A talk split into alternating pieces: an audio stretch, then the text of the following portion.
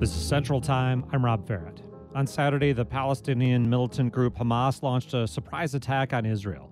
Sources say Hamas fired over 2,500 rockets, and Hamas militants entered Israel, attacking and killing civilians and taking others hostage. The attack has killed at least 1,200 people.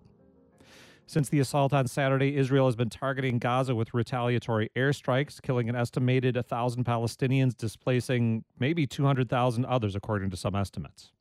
In a press conference on Saturday, President Biden emphasized the United States' support of Israel. Let me say this as clearly as I can.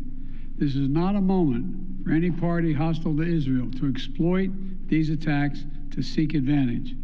The world is watching, and let there be no mistake the United States stands with the state of Israel, just as we have from the moment the United States became the first nation to recognize Israel 11 minutes after its founding 75 years ago.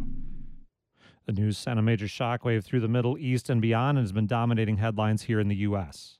Our next guest studies politics in the Middle East and is here to provide some context for the latest news in the ongoing violence. You can join in at 800 642 1234. Do you have questions for our guest? Were you personally connected with this weekend's attack? Uh, do you are you hearing things from maybe family members or friends in the region? Join in at 800 642 1234. That's 800 642 1234 or email ideas at WPR.org. Nadav Shelef is a professor of comparative politics and international relations at UW Madison. Nadav, thanks a lot for joining us today. My pleasure before we start digging into the history, can where uh, details are still coming out about the the enormity of this initial attack from Ham, Hamas, uh, the atrocities committed. Can you talk a little bit about uh, uh, what we know and the effect it's had on Israeli civilians? Um, well, as you know, it's something that's still ongoing, and we I think continuously learn more. Uh, what we know right now is basically what you started off with on Saturday morning. Hamas uh, basically hated uh, Israel, uh, and, uh, went through basically atrocities uh, in Israeli villages along the border with the Strip. Uh, and and I'm sorry. Do we still have you, Nadav? Your your line was coming. Yeah, yeah. Sorry. Okay, sorry. Uh, and uh, then the current situation now: Israel preparing uh, a ground invasion. It appears uh, in Gaza. Uh, airstrikes already going on. What do we know about uh, the humanitarian situation facing Gaza civilians at this point? so I think the Gaza Strip um, no longer has electric power, and so all things that go along with not having electricity are, are uh, still going to happen. So water, electricity, they're all, um, uh, I think, non-functional on the Gaza Strip now. I think the situation there is going to get uh, worse before it gets better. Now let's uh, talk a little bit about uh, what has led up to all this. First of all, can you talk about Hamas, who they are and who they do, and and I guess importantly, who they don't represent? Uh, so Hamas is a, a, Palestinian nationalist organization. They emerged in the late 1980s, uh, counteract what they saw as the um, uh, secular Palestinian nationalists' willingness to uh, reach an accommodation with uh, with Israel and to resist that accommodation. Uh, and so they're part of the Palestinian political spectrum. They would like to speak for all Palestinians. I'm not sure that they do, um, but they they would certainly they certainly contest for the leadership of the Palestinian national movement. Can you talk about the status of Gaza and the West Bank? How did we end up in this situation of uh, Israeli control at some points, now Palestinian Authority uh, in control of one, uh, Hamas in control of the other? Sure. So um, Israel conquered the Gaza Strip and the West Bank in 1967 uh, when these territories were held by uh, Jordan and uh, in Egypt. Um, uh, in the in two, so that's how Israel came to to mm-hmm. occupy the territories in the um, uh, sort of what the beginnings of the peace agreement between Israel and the Palestinians created a Palestinian Authority was intent was to govern the West Bank and Gaza Strip and maybe develop into a state uh, down the road. Uh, in 2016, sorry, in 2006, in the last elections that they uh, that they had, Hamas um, won those elections, uh, and uh, sort of in response, the Fatah-led uh, Palestinian Authority in the West Bank basically refused to give them power, uh, let them rule, and then Hamas took over the Gaza Strip, expelling the rest of the Palestinian movement. Uh, and so since then, the two parts of the uh, the area controlled or that the Palestinians would like to govern, one has been ruled by Fatah in the West Bank, and the other by Hamas in the Gaza Strip. Talking to Nadav Shelef from UW Madison, professor of compar- comparative politics and international relations, looking at the uh, history behind the Hamas attack on Israel and now what looks like a, a looming uh, war in Gaza. You can join in with your questions at 800 642 1234. Nadav, over this last year, uh, headlines in the U.S. I think have not been focused on what's been going on in the West Bank and Gaza. That not doesn't mean things have been uh, peaceful or quiet there. Can you talk about what's been happening in 2023 before uh, this weekend's events? Um, I can, although I think this weekend's events are not necessarily um, mm-hmm. so they're not totally disconnected from what happened this happened to date, but they are qualitatively right different.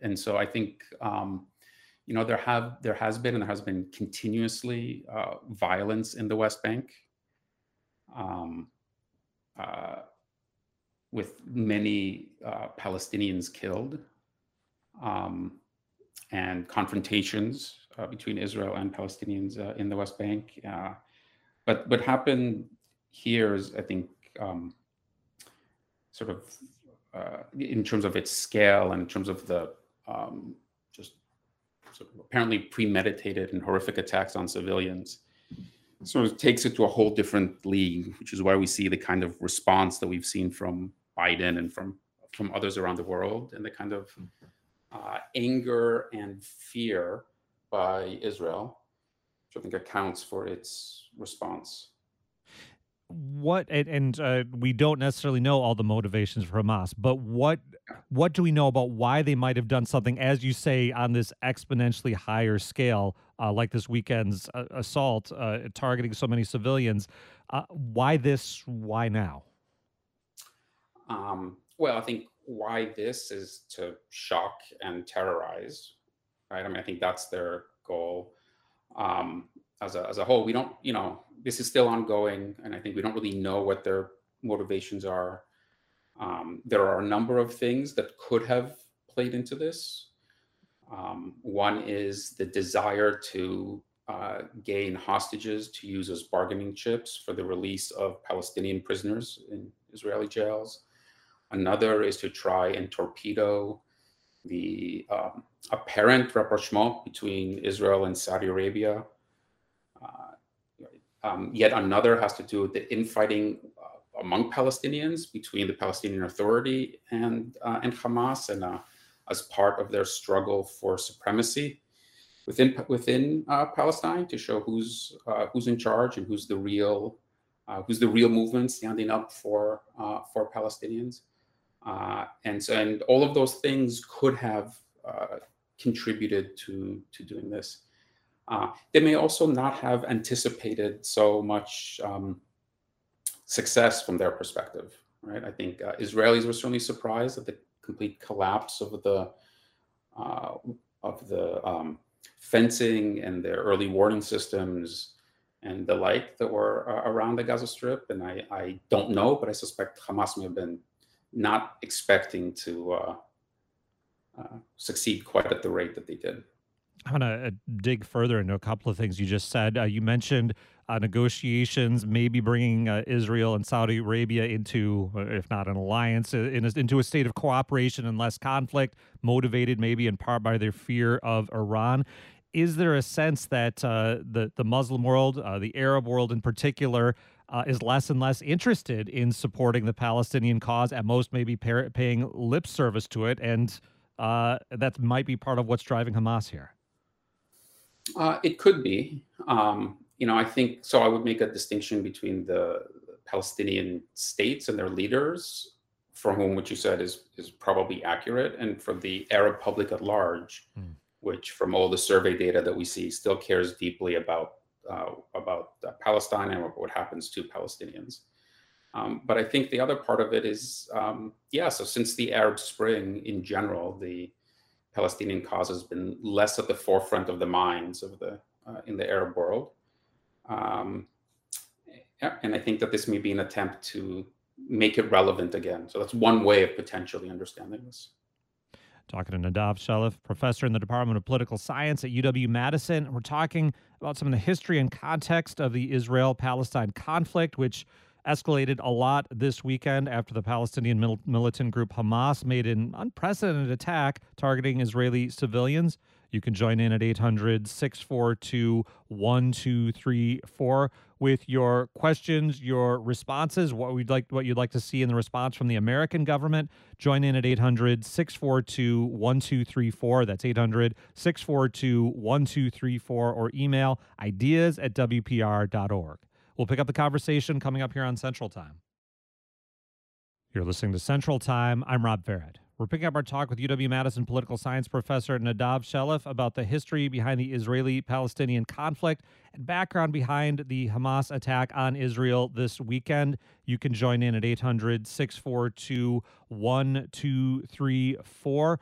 What questions do you have about what's going on right now? Join in at 800 642 1234. Let's bring on a caller. Tina is with us in Kenosha. Tina, hello.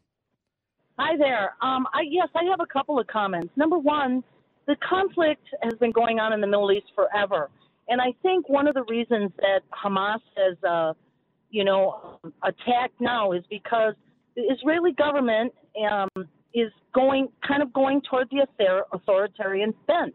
We saw the Israelis taking to the street protesting that Netanyahu's uh, policies of taking away power from the Supreme Court so Hamas, I mean, the Palestinians or Hamas are seeing this saying, if they take away the democratic rights of the Israelis, what are they going to do to the Palestinians, which they have already been eroding and taking away settlements illegally, and nobody's standing up to the for the Palestinians.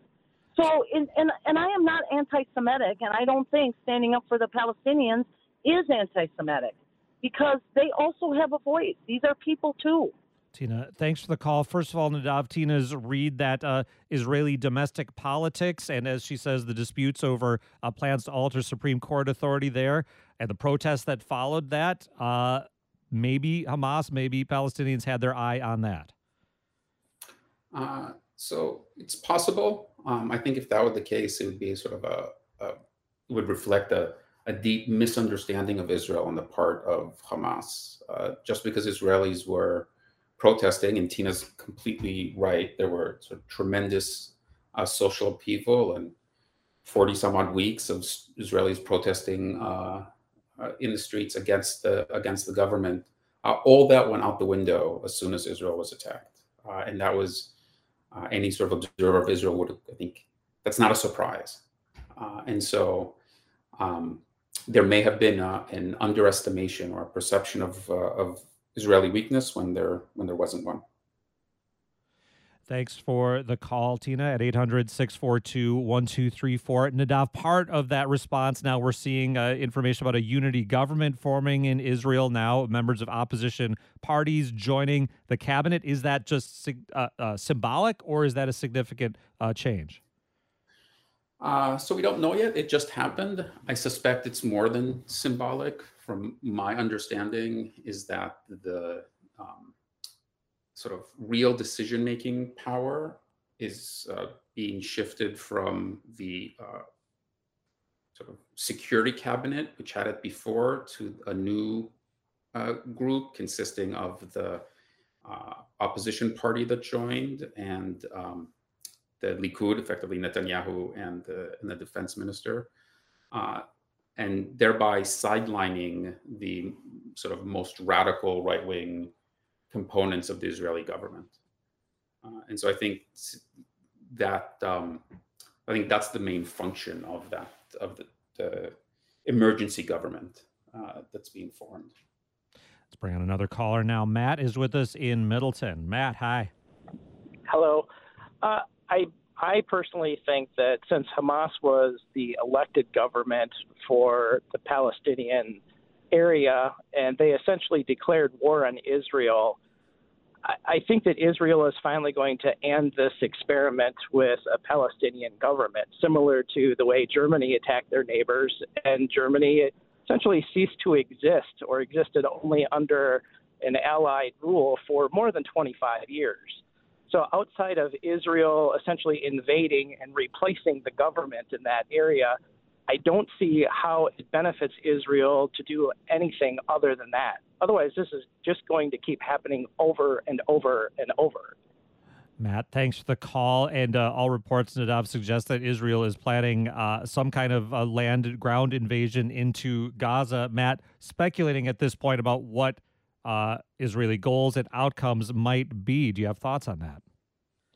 Uh, well, I think Matt is uh, at least right in the sense that it reflects what the Israeli government members are saying.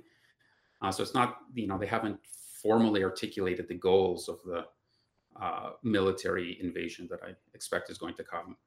Uh, but some of them have said that they want to um, effectively eliminate Hamas from the from the Gaza Strip uh, and um, sort of demilitarize Hamas. I'm sure there are no weapons there, things like that. Uh, that's impossible for Israel to do without reconquering the Gaza Strip. Uh, I think that the the question that I haven't heard uh, anybody in the Israeli government uh, speak about is what happens after that. Uh, and so, I think the Gaza Strip poses a very big problem to Israel of about couple million people that they would then have to rule, uh, who don't want to be ruled by uh, don't want to be ruled by Israel, and so I think that um, you know Israel faces some difficult challenges if it reconquers the Gaza Strip about what to do next. It's not clear to me that uh, in and of itself it might solve or might address the problem of Hamas as an organization, but it doesn't address the fundamental problem of having two nationalist movements, an Israeli movement and a Palestinian movement that both want sovereignty in a particular uh, location, and so they have to figure out how to how to deal with that, and that problem remains outstanding. Matt, thanks for the call. Steve is with us now in Madison. Steve, hello. Hello. Um, I, I, would just like to ask: uh, Isn't wasn't the Hamas act uh, really a reflection of an act of desperation against Israeli oppression and apartheid and uh, re, you know invasion of Israeli settlements into Palestinian territory. I would really like, and I think this is almost identical to what happened with the, with what the United States did to the Native Americans in this country, where they they would make treaties, and then settlers would go settle in those areas. And when when the um, Indians responded or attacked, they were called savages, and they were crushed. And that's exactly what we're seeing here. Steve, thanks for the call. Uh, Nadav, I think Steve, uh, something on the position of uh, supporters, uh, stronger supporters of, pa- of, Palestinians here in the U.S. Uh, what do you think of his argument? Um, so let me say, I think uh, two different things can be true at the same time. Uh, it is true that Israel continues to occupy land that the Palestinians, in which the Palestinians would like to have their uh, their independence. Um, but I think that it can't or should not be used to justify the atrocities that uh, Hamas perpetrated on Israeli civilians. Uh, I think um, I my feeling is that Hamas probably set back the Palestinian cause by doing this. Thanks for the call, Steve. Now, at the outset, we uh, heard President Biden uh, saying to regional neighbors, uh, people who might uh, perceive themselves as enemies of Israel, to not take advantage of this moment. What do you watch for in terms of you know possible escalation? Hezbollah out of Lebanon, uh, believed to have uh, done some attacks, and at least in solidarity with Hamas. Uh, do you have concerns about a widening conflict as as bad as things are already going to be uh, from last weekend and what's coming in Gaza? Uh, it's always a worry that what starts locally can spread uh, even more widely. Uh, Israel and Hezbollah have exchanged fire uh, in northern Israel. So far, limited, but the concern is there that it spills over, uh, and then that it becomes a much wider regional confrontation. Uh, I think worryingly, it seems like Russia and the United States are aligning on opposite sides, and um, here too, not just you know maybe as a reflection of what's happening elsewhere in the world. And so there's a concern that uh, this could be a match that lights a much bigger fire. And I think that's why you one of the reasons you see the Biden administration moving so uh, quickly uh, and decisively, and with uh, the, at least the threat of uh, of military force to try and keep things in check in just our last few moments, Nadav, I mean, one wants to hope that there could be, uh, after all this, some sort of peaceful settlement uh, that doesn't bring us back to steady low level violence or, or extreme attacks like we saw this weekend. Do you see any road from from here to there?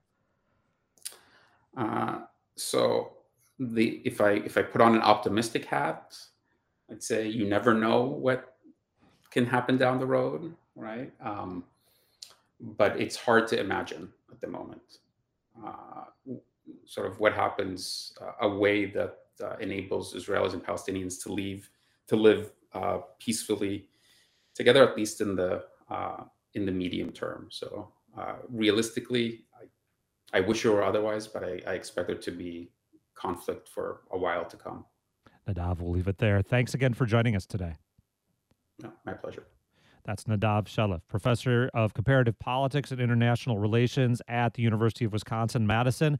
Been taking a wide look at the Israel Palestine conflict and the recent escalation of strikes in Israel over the weekend and now Gaza that have killed thousands of civilians on both sides. Coming up tomorrow on the morning show with Kate Archer Kent, Kate talks the author of the new book, The Death of Public School How Conservatives Won the War Over Education in America.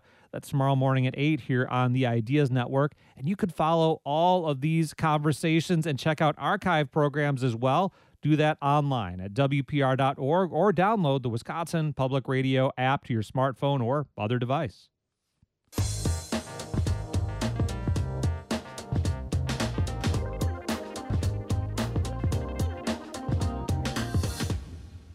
We have a winner in the annual Fat Bear Week contest at Katmai National Park in Alaska. Regular listeners know that I follow the brown bears there, clo- brown bears there closely with the live webcams at explore.org. The Fat Bear competition let people vote on which bear did the best job fattening up over the summer and fall on salmon and other food to get ready for hibernation season. It's meant to get people interested in conservation and the environment. The winning bear this year is 128, nicknamed Grazer. Here's my analysis. I shared it with coworkers earlier today. Quote, I figured this was locked in a couple months back, even before the late full salmon run finally arrived. She was racking up lots of fish on the lip of Brooks Falls. We'd only see one or two jump every minute. By the time the salmon started coming in droves with enough for everybody, she had a big head start. I think voters may have also appreciated the way she stood up to some of the biggest males at various points. Congratulations to 128 Grazer and all the Bears. The live webcam still running for a while now. Getting ready for hibernation. This is Central Time.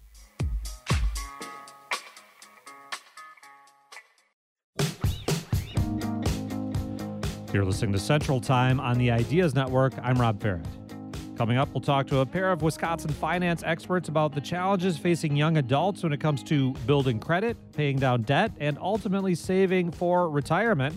If you're dealing with those questions yourself right now, you can get in on it. Join in at 800 642 1234. That's 800 642 1234. Right now, it's time for Wisconsin Life. Here's producer Maureen McCollum with a story about connecting with nature. Quanti's Winter's goal is to get people outside more. As Madison Public Library's naturalist in residence, she wants people to think about and appreciate nature. Christina Lieffring went to Madison's Troy Gardens to bring us Winter's story so beautiful. Mm-hmm. Just take a silent moment, take a couple of deep breaths, just take it in. You can hear the insects singing their final songs, squirrels frantically preparing for winter, and migratory birds preparing for their long journey. And Quanti's Winters wants you to take it all in. I want you to see the beauty and the enchantment of like the trees and how they sound when the wind is blowing through them, the vibrant colors of the flowers, the smell of dirt, which is like my favorite smell on the planet. I wish I could bottle it up. Like I want you guys to like have that feeling, almost like like being a child again. Like everything amazes you when you're a child. Nature has been a safe space for Winters since she was a young girl. Now she's the Madison Public Library's naturalist in residence. Her first event in this role was a meet and greet and tour at Troy Farms, where she was an apprentice in 2019. She says that apprenticeship deeply transformed her relationship with farming. My only uh, understanding of agriculture and black people was slavery. So I came here with the intention of dismantling that by getting my hands in the dirt and doing this work outside of that context. She had started this work when she learned that her grandfather had been Gullah Geechee, descendants of Africans who were enslaved, and built a distinct culture in the coastal southeastern U.S. Knowing how to grow food was something that was used to sustain their families and their communities. And so, with that perspective in mind, it really helped me to see that this is a gift. There's a lot of medicine out here. And I don't just mean as in food is medicine, but I mean on a spiritual level, being able to know how to grow your own food reminds you of the smallness of yourself and the bigness of nature. Winters has worn many hats over the years. She's a doula, an herbalist. She hosted a PBS Wisconsin show called Let's Grow Stuff. Plus, she's an artist and a writer. But instead of taking one hat off and putting another on, all of Winter's hats seem to overlap. There's an aspect of each that requires me to nurture a certain aspect of humanity, and I think that's what links it all together. Um, when I'm creating art and when I'm writing, I'm trying to like nurture the minds of the people who are engaging in what I'm creating. When it comes to my doula work, I'm trying to nurture people's relationship with their bodies. And when I'm working with the land, I'm trying to nourish us not only physically by growing food, but also nourishing that mental, emotional, spiritual aspect. Maybe that drive to nurture is one reason she's so comfortable with children. When some of the toddlers keep trying to climb on picnic benches, she scoops them up and puts them in her lap. Can we sit together, Poo Poo? I don't want you to get on the table. Children are like very much a part of what I do and what inspires me. Just seeing how they approach the world and how they navigate the world with that like freshness and innocence. For so many of us, our connection and knowledge of our natural world has been lost.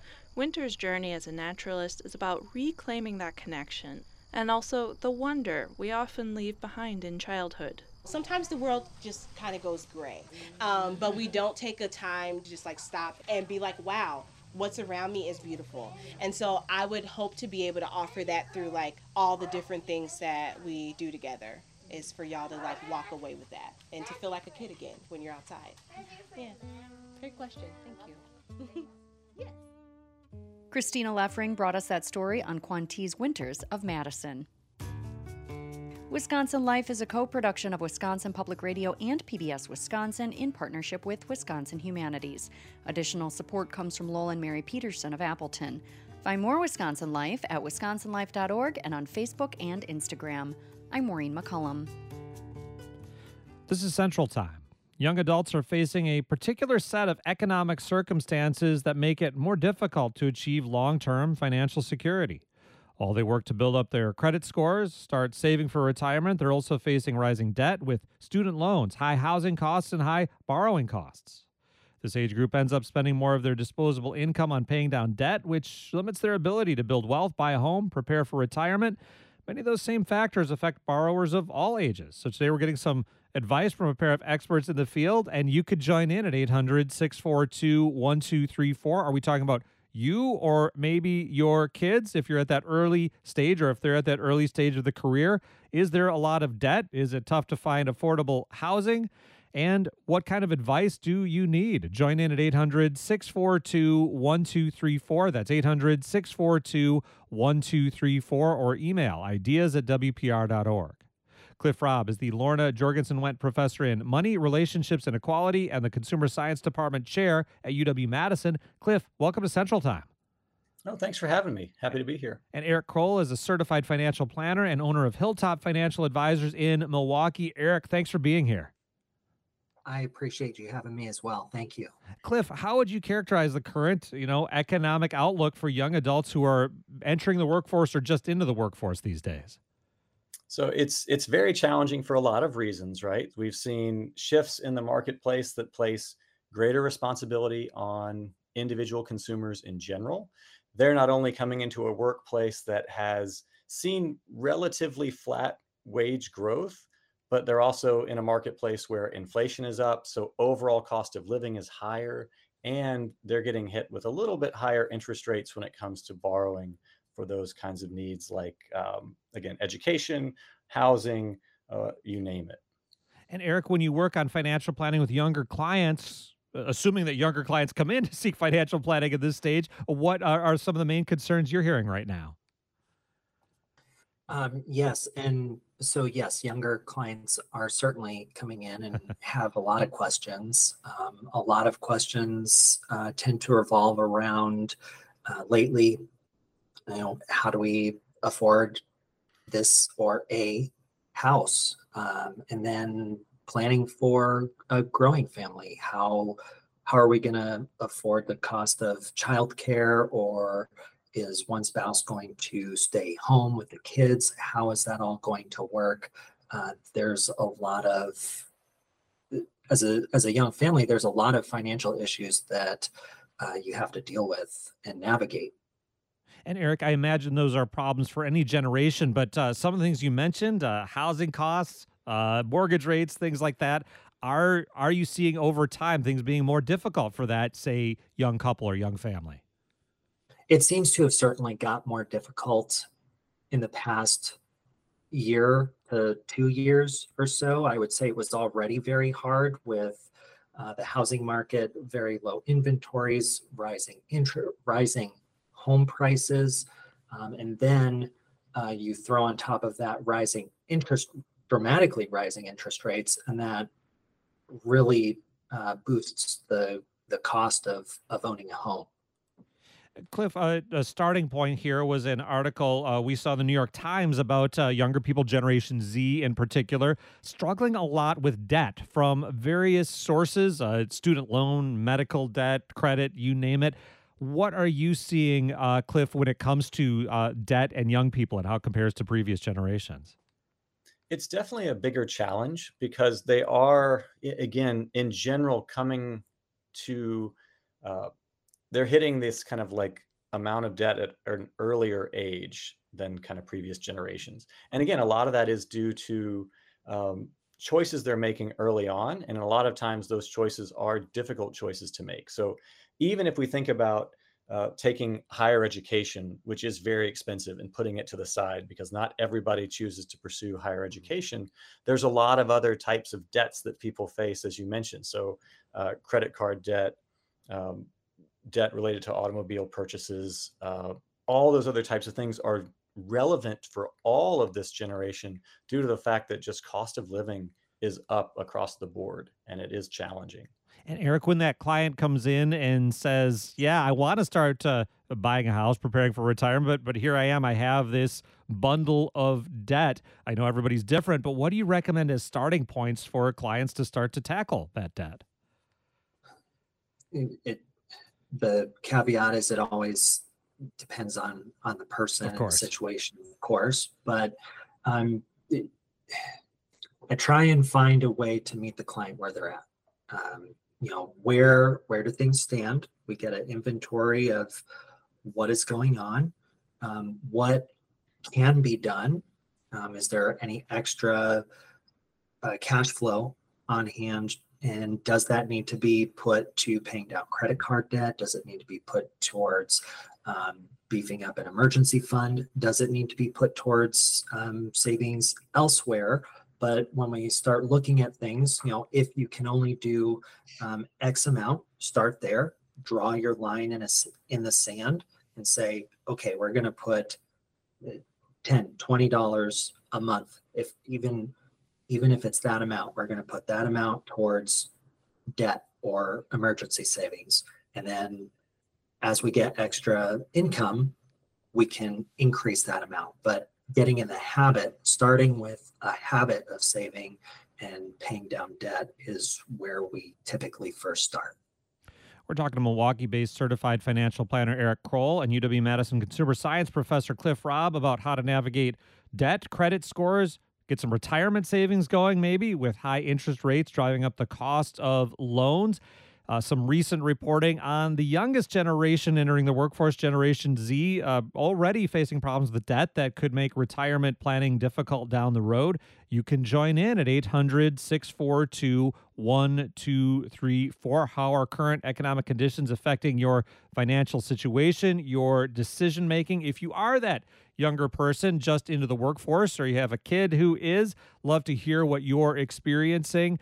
Uh, do you have questions about uh, some of the basics? What credit scores mean, for example? And uh, if you're not that younger generation, what do you wish you'd known about money and finances when you were, say, in your 20s? Join in at 800 642 1234. That's 800 642 1234 or email ideas at WPR.org.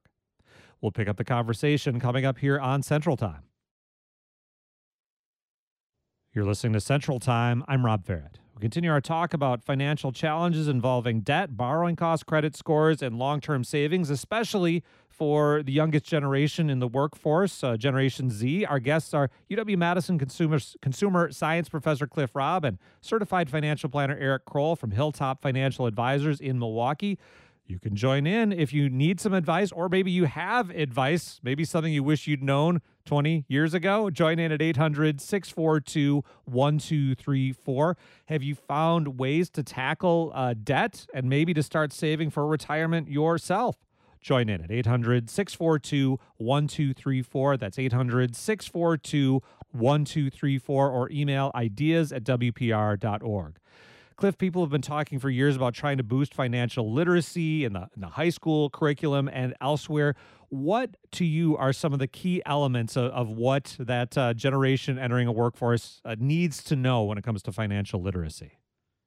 Yeah, I think there's there's a lot of key points, but one of the foundational pieces that has kind of arisen in at least in the US marketplace is that concept of the credit score. So that's at the heart of the article you were mentioning earlier. And the credit score has become an incredibly important piece of information around consumers and their financial freedom.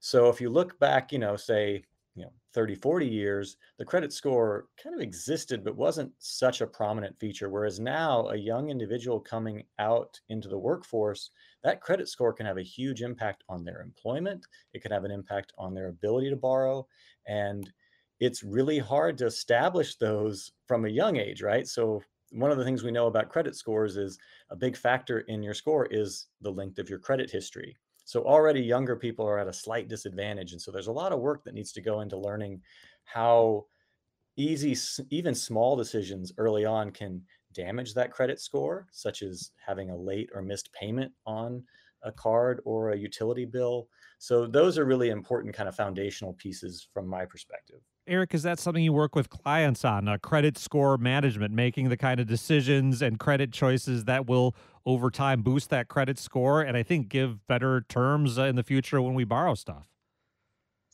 Well, I, we don't have a specific drive to uh, manage the credit score, but that does get indirectly um, managed by way of our goals are help the client make really good financial decisions, clean up things, you know, pay down debt, boost emergency funds, things like that. All those things help to drive higher credit scores um, by doing that.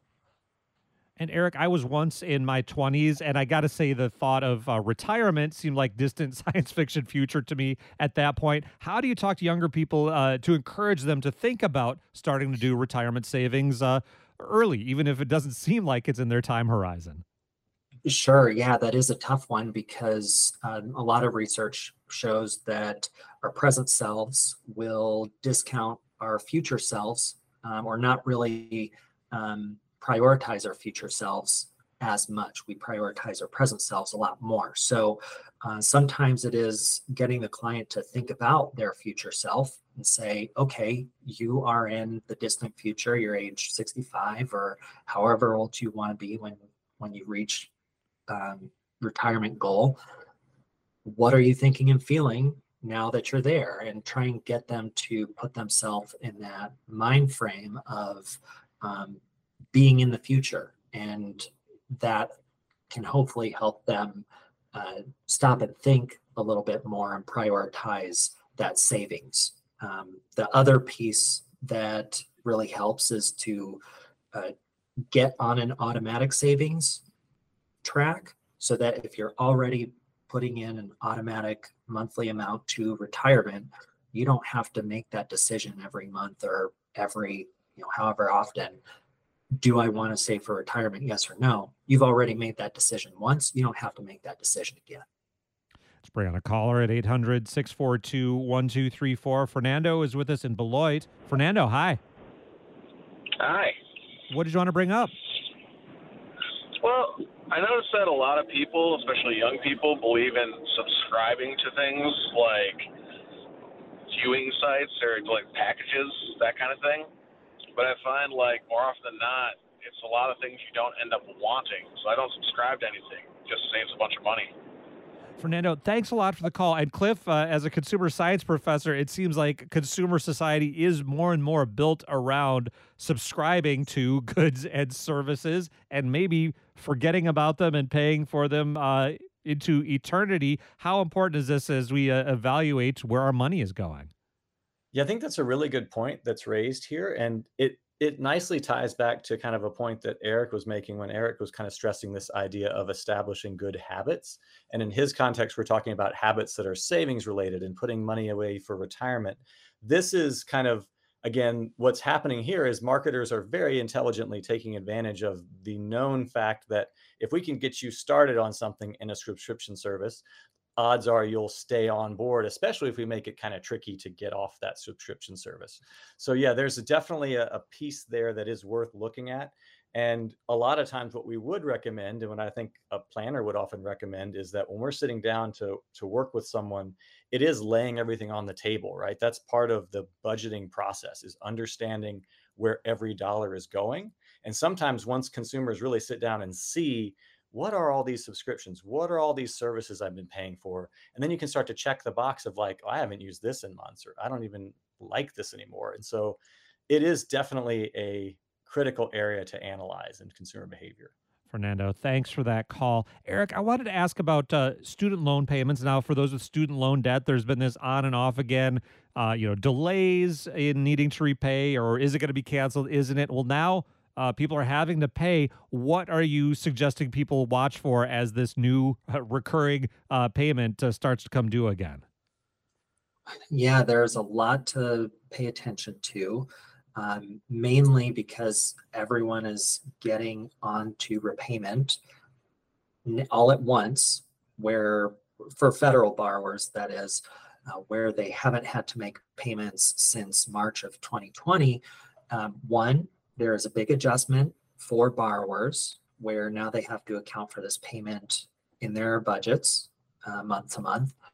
Um, and then two, for the servicers, they are having to field a ton of extra forms, questions, calls, etc. You name it. They're not always doing the best of jobs also, and there's mistakes made on on both ends um, from the servicers.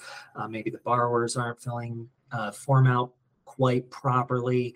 Um, and so borrowers should really pay attention, at least at the outset, what is the payment amount due? Um, does that match up with what I expect the payment amount to be? And if it doesn't, um, we need to take we need to take steps to remedy that situation. And Cliff, in just our last half minute or so, what is the big open question for you when it comes to uh, the financial future of the uh, of Generation Z?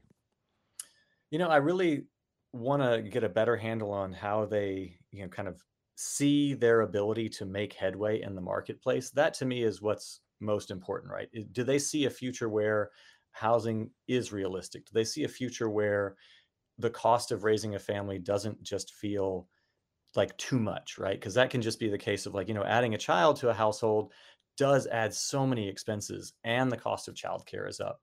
And so I just want households to feel like they're able to make the choices that will help them be happy. And and that's always a challenge and especially when we have markets like this where it does feel uncertain and costs do feel higher um, than maybe they should be and that's a challenge.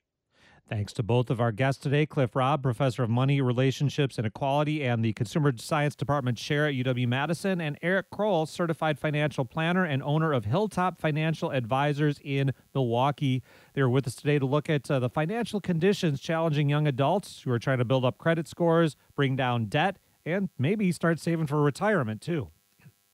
Coming up tomorrow here on Central Time, we'll get the latest on Wisconsin's Supreme Court and redistricting lawsuits, plus a look at volunteers in Wisconsin communities, that and more. Tomorrow on Central Time. Coming up after the news, an expert in civil military relations talks about what he thinks is behind public confidence in the U.S. military and what could be influencing changes in that confidence now and in the future. I'm Rob Ferrett. This is Central Time here on the Ideas Network.